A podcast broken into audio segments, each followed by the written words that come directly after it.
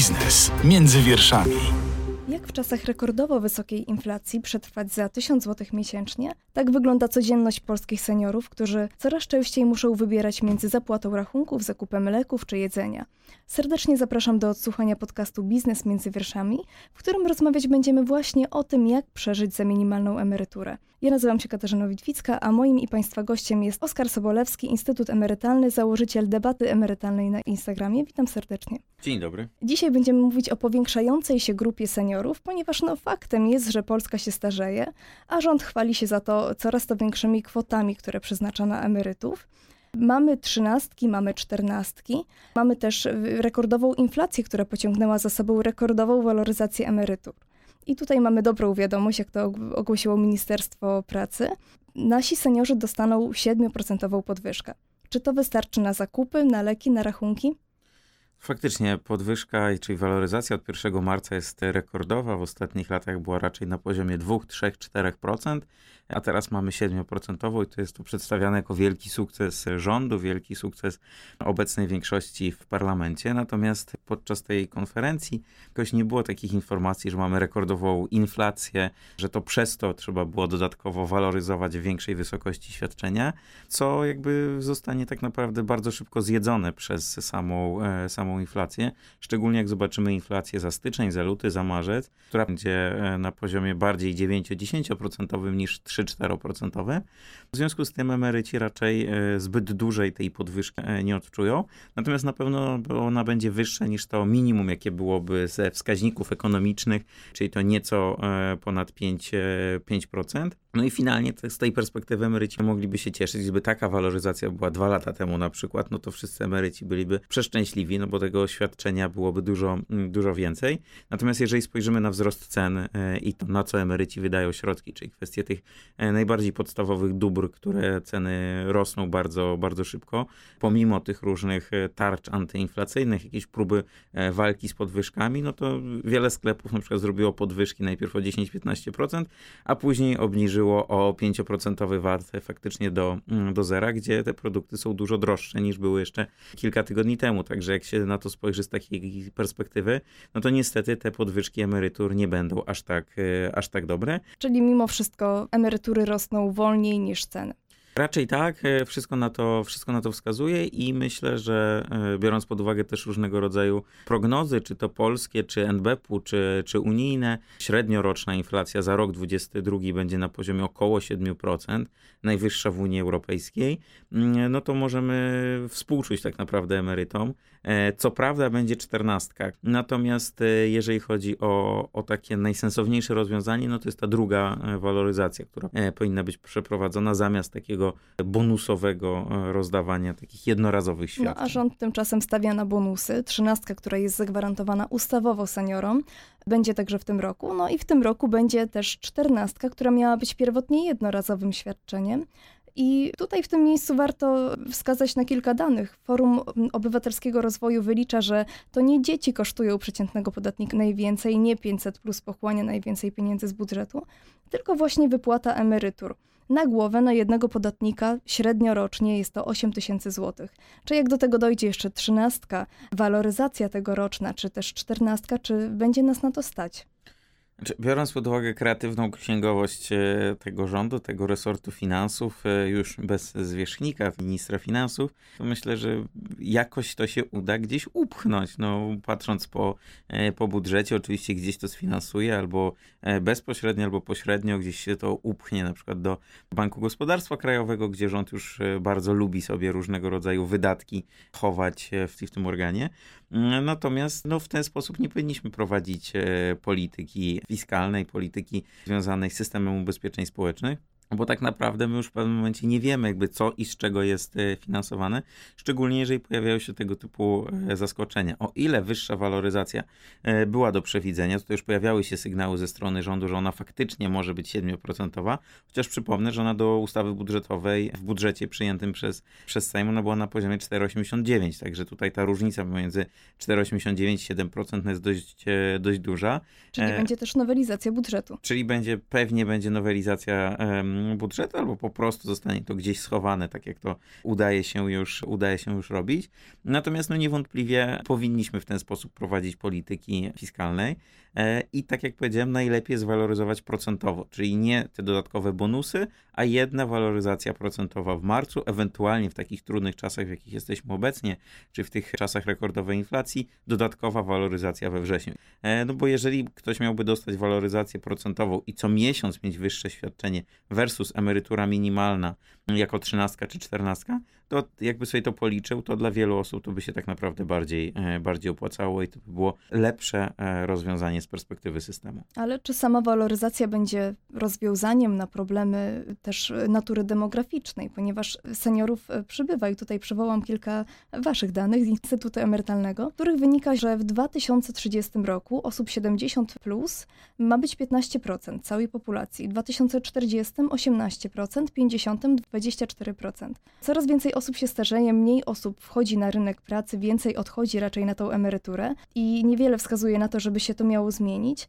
I tutaj pytanie, czy dzisiejszym trzydziestolatkom grozi ubóstwo w takim mm, układzie? Czy ten system upadnie, czy być może stanie się niewypłacalny jeszcze wcześniej, zanim trzydziestolatkowie pójdą na emeryturę? Spójrzmy na to z dwóch perspektyw. Faktycznie sytuacja demograficzna Polski jest tragiczna. Ona już była zła przed pandemią. Czasy i lata pandemii tak naprawdę tylko pogorszyły tę sytuację. E, patrząc tak naprawdę na ten, e, na ten kryzys demograficzny i na urodzenia i zgony w ostatnich dwóch, e, dwóch latach, to przyrost naturalny w roku 2021 spadł o 188 tysięcy, w roku 2020 o 122 tysiące. Czyli Polaków ubywa. Dane ze spisu powszechnego, te pierwsze dane prezentowane przez GUS w styczniu też pokazywały, że Polaków ubywa. Mm, podobnie starzejemy się bardzo szybko, chociaż to jest też problem całej Unii Europejskiej. Patrząc na, na wszystkie kraje wspólnoty, to faktycznie ten problem jest i on będzie coraz, e, coraz większy. Ja często też porównuję problem starzejącego się społeczeństwa do kryzysu klimatycznego. Jakby to są dwa, dwa zagadnienia, dwa obszary, z którymi tak naprawdę będą się musieli zmierzyć młodzi ludzie i ci wspomniani 30, 20-30-latkowie, którzy wchodzą na, e, na rynek pracy albo weszli na rynek pracy kilka lat temu.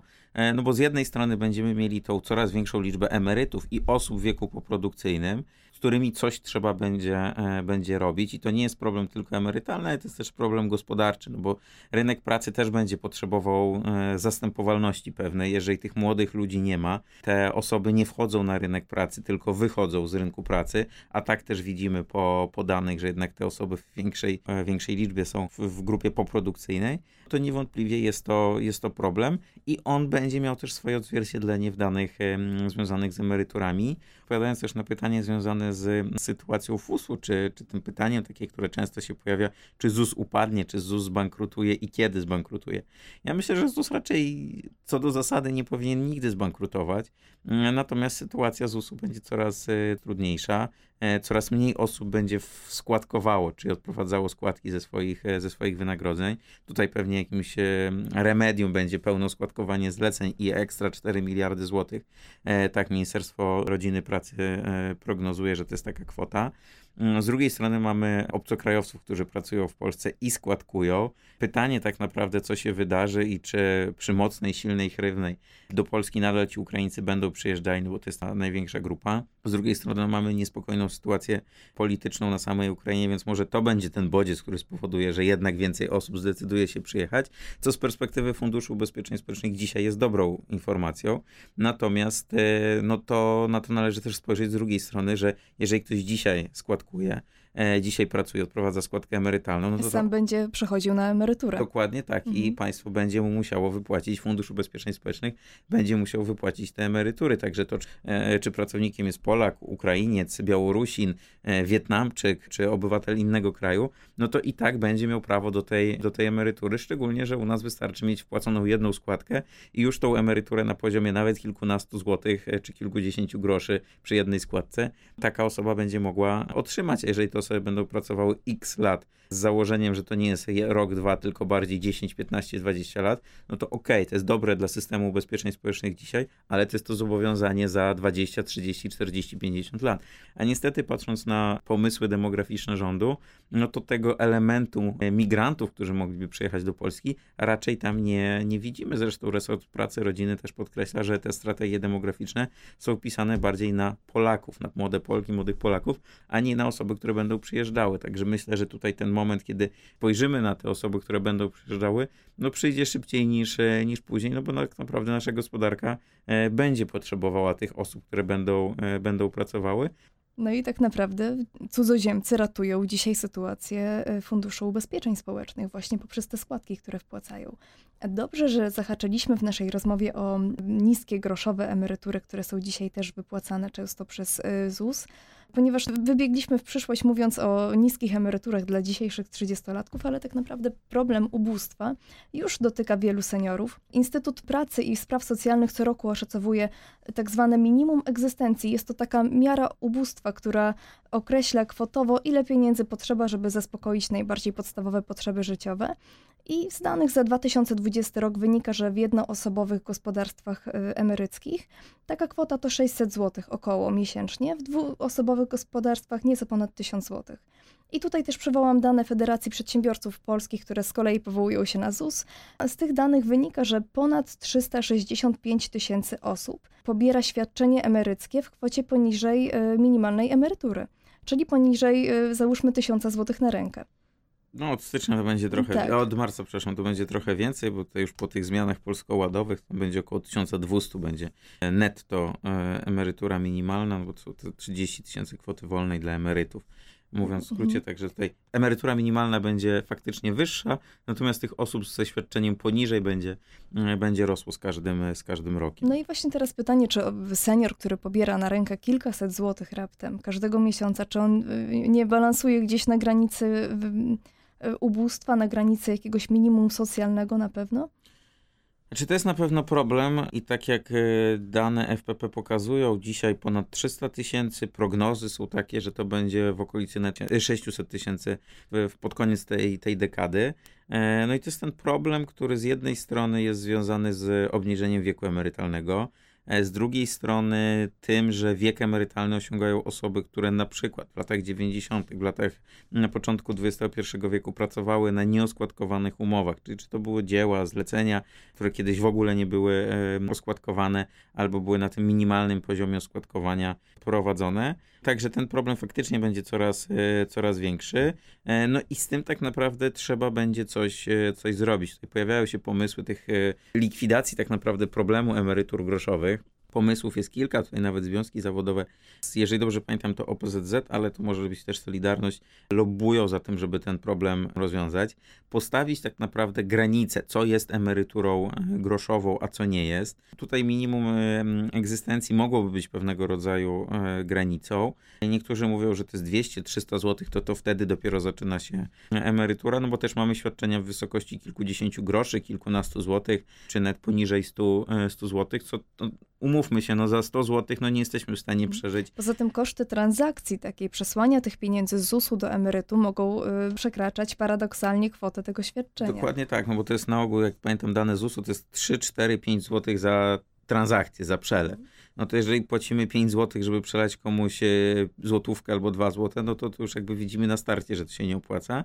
Polskę w pigułce. Dokładnie tak. No i to też jakby pokazywane były te, te problemy. Zresztą ZUS też e, tutaj od dawna apeluje o to, e, żeby ten problem rozwiązać, bo często pojawiają się pomysły, żeby tym osobom po prostu wypłacić to wszystko, co mają zgromadzone w, w ZUS-ie, mówiąc tak kolokwialnie, no bo to może być na przykład 500 zł, które jest wypłacane przez 200 miesięcy. Także wypłacić takiej osobie jedno, jednorazowo takie, takie świadczenie coś na kształt jakiegoś takiego quasi transferu emerytalnego. Natomiast e, w, w, praktyce no widzę, że ten pomysł chyba na razie e, umarł przez to, że mamy Polski Ład i zamieszanie z Polskim Ładem i tak naprawdę wszystkie inne pomysły związane czy to składkowaniem zleceń, e, czy właśnie problem emerytur groszowych, czy emerytur stażowych zostały, zostały odłożone. Ale tak naprawdę do tego będziemy musieli prędzej czy później wrócić. Jakby tutaj no, nie wyobrażam sobie sytuacji, że to będzie trwało. E, szczególnie, że no umówmy się, świadczenie, które wynosi nawet 20, 30, 50 zł, no to nie jest emerytura. Emerytura to jest świadczenie, które otrzymujemy w zamian za pracę. A jeżeli ktoś pracował przez miesiąc, przez kwartał, przez rok, czy nawet dwa lata w ciągu swojej całej aktywności zawodowej, no to nie powinien otrzymywać e, emerytury. Powinniśmy mieć to minimum stażu uprawniające do, do pobierania emerytury, e, no bo tak naprawdę są osoby, które e, dostają emeryturę w wysokości tych 100 zł, przypuśćmy, ale w takiej samej sytuacji otrzymują 13 emeryturę, 14 emeryturę. Mm, no i to z tej perspektywy... Już w wysokości, przypomnijmy, minimalnej tak, emerytury, dokładnie. a nie tych 100 zł. Dokładnie, mhm. także oni mogą dostać tą trzynastkę wyższą niż emerytury za 10 lat albo za 20 lat, które będą, które będą otrzymywały. E, no co tak naprawdę z perspektywy e, systemu i tego, czym jest emerytura, no nie jest zbyt, e, zbyt uczciwe. A jeżeli chcemy tym osobom pomagać, bo oczywiście nie mówię, żeby takie osoby zostawić bez żadnej pomocy, no to jest pomoc socjalna w takiej sytuacji, no i to powinniśmy jednak robić w ramach tego systemu, a nie systemu, systemu emerytalnego, no bo jednak emerytura jest powiązana mm, z pracą i tak też powinno to wyglądać. Problemy finansowe to jeden problem, który dotyczy seniorów, natomiast drugi, który poniekąd się z nim wiąże, to samotność seniorów. Coraz więcej osób w wieku 60 plus, 70 plus jest samotnych, żyje w jednoosobowych gospodarstwach domowych, co wynika wprost jakby z naszych statystyk demograficznych. Ludzie po prostu umierają. I częściej to są kobiety, mm. które żyją dłużej, no patrząc po średniej, e, średniej długości życia. Tak. I, I częściej właśnie kobiety zostają w tych jednoosobowych gospodarstwach, one je tworzą. Ja tutaj przywołam tylko dane GUS, który e, ocenił w 2020 roku, że 10% seniorów uznaje się za ubogie, które mieszkają właśnie w gospodarstwach wieloosobowych. Natomiast w gospodarstwach jednoosobowych osób ubogich jest dwa razy więcej. No to jest też tak jakby naturalna kolej rzeczy. No jeżeli mamy jakieś wydatki, które ponosimy, czyli czynsz za mieszkanie, energia, która w ostatnich miesiącach wzrosła, w ostatnich tygodniach wzrosła, także dane za rok 2022 pewnie będą jeszcze gorsze, to to są te, te, te wydatki, które ponosimy bez względu na to, czy mieszka jedna osoba, czy dwie, czy trzy osoby, e, no to czynsz za mieszkanie trzeba zapłacić za wodę, za gaz, za prąd. Oczywiście no jest trochę więcej gazu, trochę więcej prądu się zużywa, no ale patrząc na, na skalę, no chociażby ogrzanie takiego mieszkania, no to w przypadku jednej osoby czy dwóch osób no jest dokładnie takie, takie samo, a może nawet trochę większe w przypadku jednej osoby. W związku z tym, no niewątpliwie też na to powinniśmy, e, powinniśmy spojrzeć i na to się też przygotowywać, szczególnie, że kobiety żyją, e, żyją dłużej, a mają niższy wiek emerytalny i przez to mają niższe, niższe emerytury. Jeszcze nie ma szczegółowych danych na, mm, za rok 2021, natomiast patrząc na tą średnią emeryturę na, na marzec 2021 roku, ona w przypadku kobiet była o 1000 zł średnio niższa niż mężczyzn. Także kobiety przechodzą wcześniej na, na emeryturę, często dłużej żyją same za niższe świadczenie. Także na to też powinniśmy zwracać uwagę i dla tych osób przygotowywać reformy. Natomiast z tej perspektywy chyba tak naprawdę nic, e, nic się nie dzieje i na to tak naprawdę rząd nie ma żadnego, żadnego pomysłu. Oczywiście za chwilę usłyszymy, że no tak, ale jest trzynastka, jest czternastka, no ale to nie ma tak, że jeżeli mamy jednoosobowe gospodarstwo, to jest podwójna czternastka e, czy podwójna trzynastka, tylko to świadczenie cały czas jest takie, takie samo, także no w tym aspekcie trzeba będzie coś, e, coś zmienić. Myślę, że to wymaga jakiejś takiej większej, nawet nie stricte emerytalnej, ale też takiej bardziej socjologicznej analizy, mm, żeby tak naprawdę zgłębić temat i to, jakie są potrzeby tych osób w tych e, samotnych, samotnych gospodarstwach. Szczególnie, że ten problem emerytur groszowych no często też dotyka, dotyka kobiet kobiet, no patrząc na, na, na, te, na te osoby, które otrzymują świadczenia mm, niższe, e, kobiety mniej pracują, e, częściej jeszcze szczególnie w tej aktywności zawodowej lat 90., 2000., 80., które dzisiaj pobierają emeryturę, no to były kobiety, które bardziej były w domu niż były zatrudnione, także one też e, nie mają tego świadczenia emerytalnego w tej wysokości wysokiej, e, a mają, e, mają pewien, pewien problem dzisiaj i, i to zjawisko tak naprawdę będzie się pogłębiało. Słuchasz podcastu Radia Z. Kolejnym problemem jest ich rosnące zadłużenie. Co prawda, jak wskazał e, Krajowy Rejestr Długów, trzynastka nieco te długi zmniejszyła, seniorzy sprawniej zaczęli spłacać te długi, jak dostali trzynastkę, natomiast kwota wciąż robi wrażenie, to jest 6 miliardów złotych za 2020 rok. Na jednego seniora przypada około 18 tysięcy złotych długu. Pięć lat temu była to kwota o połowę niższa. I tutaj głównym czynnikiem była pandemia, kiedy to y, często wnuczęta czy dzieci tracili y, pracę, czy też obcinano im pensję.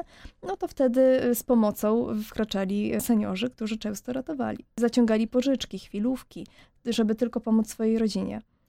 To prawda, znaczy to jest jeden aspekt, a drugi aspekt to jest jeszcze to, że seniorzy często mieli swoje prace dorywcze które też były właśnie po to, żeby jakieś długi, e, jakieś długi spłacać, jakaś praca na jedną czwartą, jedną trzecią etatu, a w czasie pandemii, no to faktycznie oni się z jednej strony bali, nie chcieli pracować, nie chcieli wychodzić, czy jakby rezygnowali z tego, mm, z tego zatrudnienia, a z drugiej, no oczywiście pomagali, e, no bo jeżeli mieli te środki, no to, to taka pomoc była przekazywana.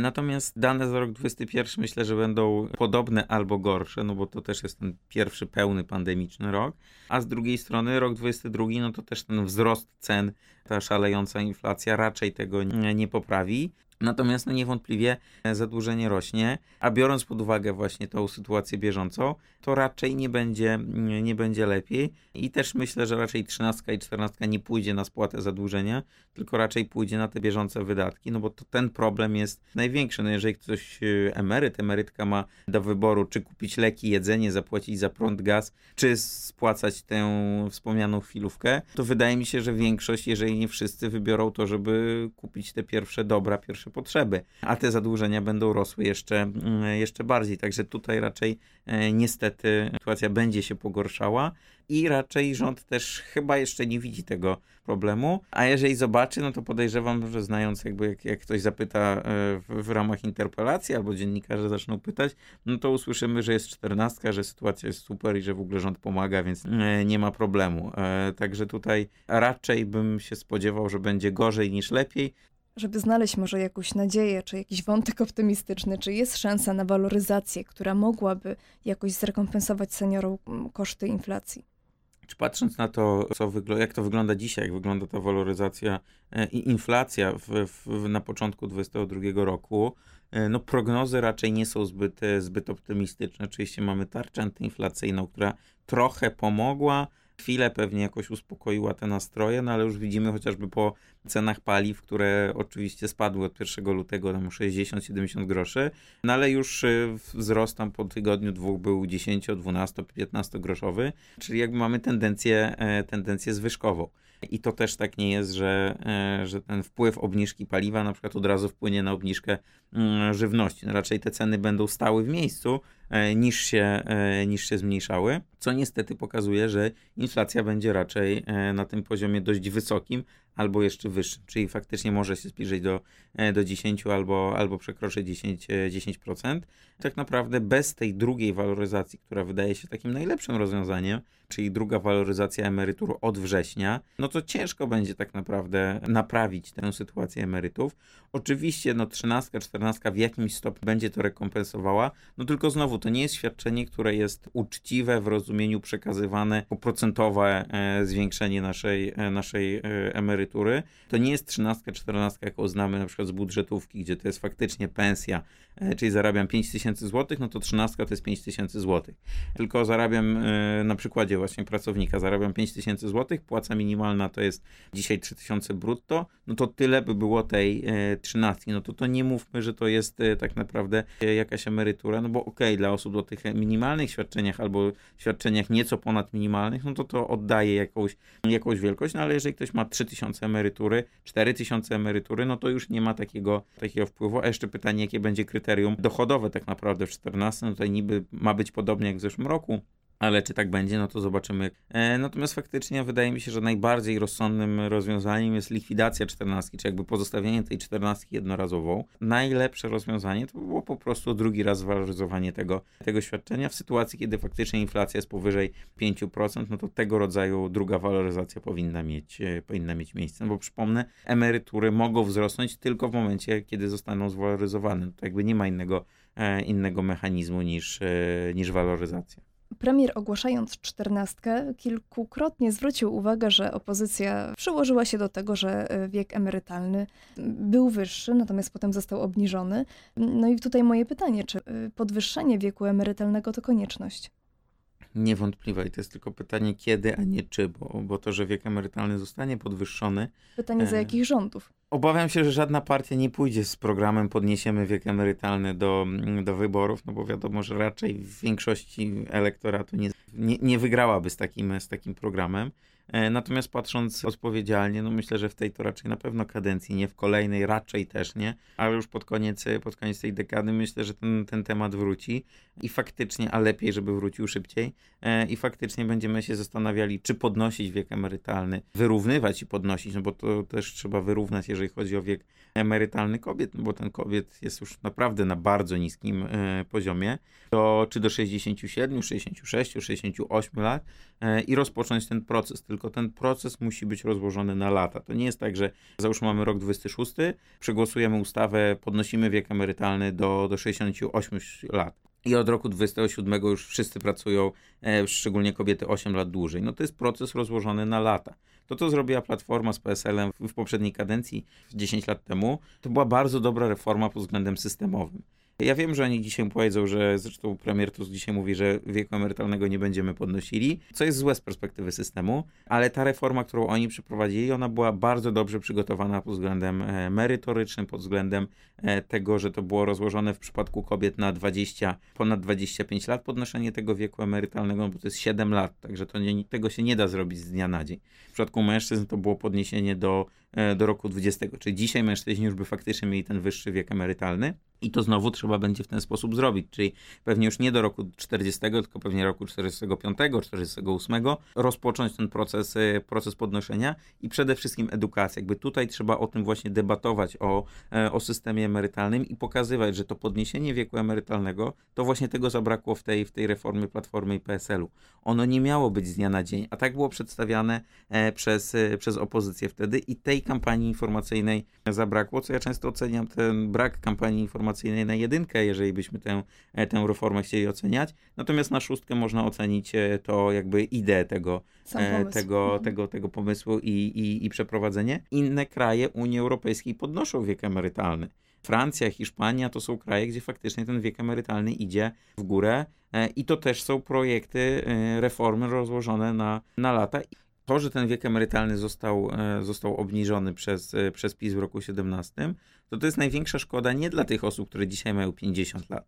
E, to jest największa szkoda dla tych osób, które właśnie weszły na rynek pracy, czyli tych wspomnianych na początku 20-30-latków, no bo to oni tak naprawdę odczują konsekwencje i to ich emerytura będzie na poziomie 20% ich pensji, bo taka będzie stopa zastąpienia, gdzie dzisiaj stopa zastąpienia jest między 45 a 50, 55%. Także to młode osoby tak naprawdę odczują konsekwencje obniżenia wieku emerytalnego, e, a przypomnę też osoby, które obniżały wiek emerytalny w roku 17, to wiele z tych osób już pobierało emeryturę albo za chwilę miały pobierać emeryturę, czyli tak naprawdę z ich perspektywy to nie miało żadnego, żadnego znaczenia. Także ja też się czasami dziwię, że młodzi ludzie się wtedy nie nie, nie buntowali. Jakby temat emerytur wtedy jeszcze może nie był w takim mainstreamie, jak jest dzisiaj. Dzisiaj jakby też to obserwuję na Instagramie, że młodzi ludzie chcą rozmawiać o, o emeryturach, pytają się, jak mają oszczędzać, no bo jeżeli widzą ten, e, ten wskaźnik, że oni mają otrzymać 20% e, średnio oczywiście mm, swojej pensji, to będzie ich emerytura, dzisiaj ktoś otrzymuje 50%, no to jakby widzą, że tu jest jakaś pewna,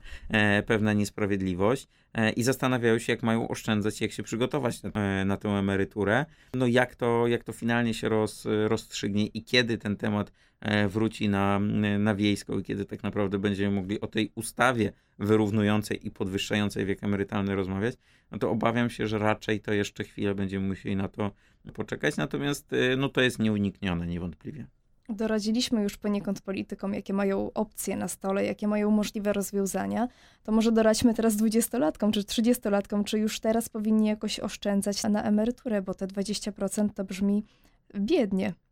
Bardzo biednie, to prawda. Znaczy jak, jak pamiętam, jak rzuciłem tę, tę informację, to jakby to było bardzo duże zainteresowanie i takie zaskoczenie i pewien szok. Jakby 20%, no ktoś dzisiaj zarabia 5 tysięcy złotych, no i wtedy sobie uświadamia, że to co, to będę miał 1000 zł emerytury. Tak to pewnie mniej więcej będzie, będzie wyglądało. Oczywiście to będzie inna, nominalnie to będzie wyższa, wyższa kwota, no bo też te, te wynagrodzenia, te emerytury minimalne będą, mm, będą rosły. E, dlatego też najlepiej to pokazywać zawsze na, e, na procentach. Na to też warto, warto zwrócić uwagę. E, no i oszczędzać. Mamy drugi, drugi filar emerytalny, PPE, PPK. PPK, które no nie cieszy się zbyt dużym zainteresowaniem, ale zaletą PPK jest to, że emerytury weszły do, mm, do mainstreamu. Jakby to tak obserwuję, analizuję system emerytalny. Jeszcze robiłem to przed erą PPK, zanim, zanim PPK weszło, weszło w życie. No to wtedy tak naprawdę tematów emerytalnych było bardzo mało. One się pojawiały tak naprawdę w marcu, jak była waloryzacja, czyli tam luty, luty marzec, bo, bo była waloryzacja. Trochę o wieku emerytalnym rozmawialiśmy. Mm, no ale raczej to się nie cieszyło dużym, dużym zainteresowaniem. A dzisiaj tak naprawdę no, tematy emerytalne cały czas się gdzieś e, przewijają i ta świadomość, że trzeba oszczędzać pojawia się coraz e, częściej. Oczywiście z jednej strony mamy, e, mamy PPE, PPK, czyli ten, ten drugi filar, natomiast mamy jeszcze trzeci filar, czyli IKE, te indywidualne formy, X kwestia e, ulgi podatkowej, tak naprawdę jednej z niewielu dla, dla osób, które no, nie są w wieku emerytalnym albo nie są posiadaczami co najmniej czwórki dzieci, to, to ta ulga na X jest chyba najbardziej i najczęściej wykorzystywana. No i wokół tego tak naprawdę można by było też, e, też zbudować zainteresowanie i partycypację do, do X, ale najważniejsze jest to, żeby zbudować sobie ten nawyk i ten, e, ten bodziec, żebyśmy odkładali 50 zł, 100 zł. Jeżeli mamy jakiś lepszy miesiąc, to, to odłóżmy 200, ale jeżeli mamy gorszy, no to odłóżmy 50.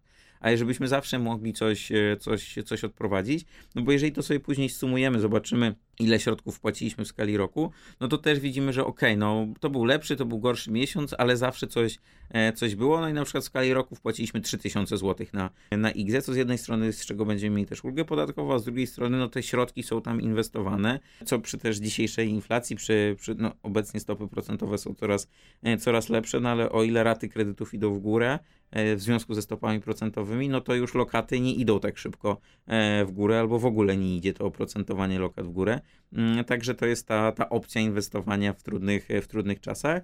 No i oczywiście też mamy bardziej alternatywne formy, czy inwestowanie w e, sztukę, w kruszce. No złoto zawsze jest e, dobrą, dobrą inwestycją, sztuka, sztuka również. E, alkohole inwestycyjne, wino, whisky to jest to, w co możemy bardziej krótko, bardziej długoterminowo, w zależności od tego, jak chcemy. I to też czasami wystarczy kilka set, kilka tysięcy złotych, żeby już w to zainwestować. E, I to też może dać nam jakiś, jakiś kapitał, także o tym też warto, warto myśleć, właśnie budując ten, e, ten, ten portfel inwestycyjny na emeryturę. Lepiej sobie tu nawet dywersyfikować i mieć część PPK, część w IKZE, jeżeli chcemy, no to jeszcze w IKE, jeżeli mamy opcję, no to kupmy coś inwestycyjnie z perspektywą na ta i tak budujmy ten, e, ten portfel i myślmy o tym, rozmawiajmy o tym, bo tak naprawdę no dzisiejszy 50-latek będzie co do zasady miał dobrą emeryturę. Czy ona będzie wyższa czy niższa, no raczej będzie taka, która e, pozwoli takiej osobie dobrze, dobrze żyć na jakimś w miarę zbliżonym poziomie do, do tych czasów aktywności zawodowej. No ale dzisiejszy 20-30-latek raczej z tego pierwszego filara nie będzie miał dobrej, dobrej emerytury, także te osoby przede wszystkim powinny, e, powinny oszczędzać i budować ten swój kapitał emerytalny. Czyli uczmy się oszczędzać, dywersyfikujmy nasze inwestycje w przyszłość, bo może być krucho, a system może nas nie wyżywić. Na Dokładnie. godnym poziomie. Na godnym poziomie. Tak. bo tak jak powiedziałem, no raczej ten system nie upadnie, bo to się powinno utrzymać, no tylko, że e, czy fakt, że system będzie funkcjonował i wypłacał nam niskie emerytury jest lepszy od tego, który był upadł, no to już jest tak naprawdę pewnego rodzaju e, dylemat jakichś e, przyszłych, e, przyszłych emerytów ale faktycznie e, cieszę się, że ten temat wraca. Cieszę się, że też mamy możliwość dzisiaj o tym rozmawiać, że to jest miejsce, gdzie e, nasi słuchacze zobaczą, że, że warto, że, że, że przemyślą, że będą szukali odpowiedzi na te, na te pytania. No i finalnie może zaczną gdzieś, e, gdzieś oszczędzać i myśleć o tej, tej emeryturze. No bo tak naprawdę częściej dzisiaj o emeryturze powinni myśleć właśnie 20-30-latkowie niż 50-60-latkowie. Emeryci. Tak, mhm. dokładnie tak. No i tego sobie życzymy. Dziękuję Państwu bardzo za uwagę. Państwa i moim gościem był Oskar Sobolewski z Instytutu Emerytalnego. Dziękuję bardzo. Bardzo dziękuję. A ja nazywam się Katarzyna Witwicka. Do usłyszenia. Biznes między wierszami. Więcej podcastów na player radioz.pl.